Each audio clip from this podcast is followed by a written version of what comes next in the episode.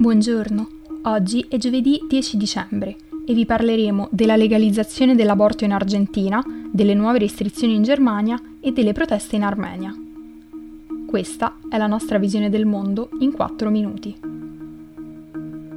La Camera bassa del Parlamento argentino, controllata dal presidente Alberto Fernandez, sta per votare un disegno di legge per legalizzare il diritto all'aborto. Se dovesse passare, l'Argentina diventerebbe il primo paese dell'America Latina a legalizzare l'aborto. La spinta per la riforma è partita dal movimento dei fazzoletti verdi, che si batte perché l'interruzione volontaria della gravidanza diventi libera, legale e sicura in tutto lo Stato.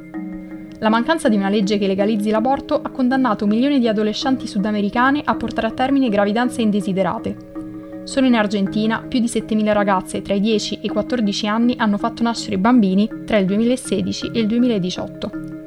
Secondo un recente rapporto dell'Access to Safe Abortion Network, l'80% delle donne nel paese ha avuto gravidanze indesiderate, spesso dovute a stupri. L'interruzione di gravidanza rimane punibile per legge in tutta l'America Latina, dove la forte influenza della Chiesa cattolica ha contribuito a mantenere l'aborto illegale nella maggior parte delle nazioni. Molte donne finiscono in prigione per aver cercato assistenza medica dopo un aborto spontaneo.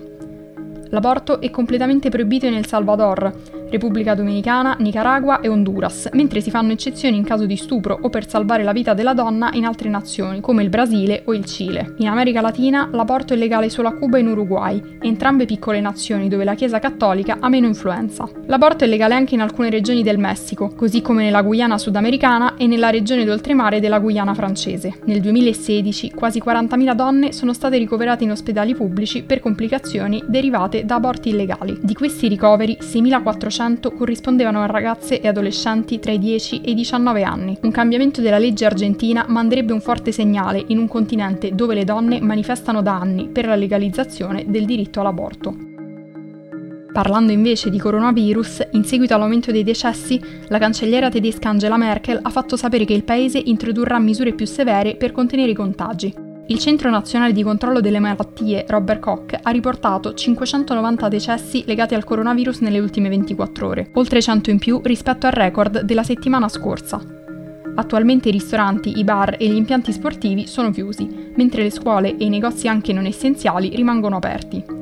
Alcuni governatori statali avevano già scelto di adottare misure più severe. La Sassonia, lo stato tedesco più colpito, chiuderà le scuole e la maggior parte dei negozi fino al 10 gennaio. La Baviera ha scelto di imporre il coprifuoco e controlli più serrati alle frontiere. La maggior parte dei tedeschi ha seguito le nuove regole, nonostante una piccola minoranza, fatta da estremisti di destra e cospirazionisti, continui a opporsi.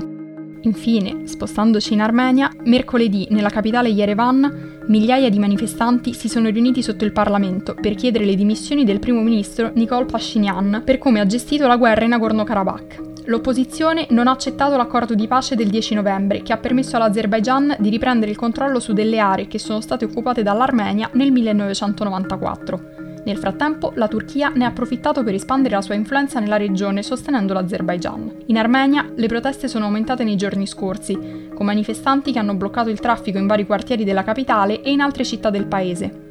La Chiesa Apostolica Armena e i tre ex presidenti si sono uniti alla richiesta di dimissioni di Pashinyan. Il primo ministro ha però annunciato in Parlamento che non ha intenzione di dimettersi, perché la nazione ha bisogno di stabilità per combattere l'incertezza che sta attraversando in questo momento. Arthur Van Estian, l'ex capo del Servizio di Sicurezza Nazionale che guida il partito Homeland, ritiene che Pashinyan dovrebbe lasciare che sia l'opposizione a normalizzare la situazione in Armenia. Per oggi è tutto. Dalla redazione di The Vision, a domani.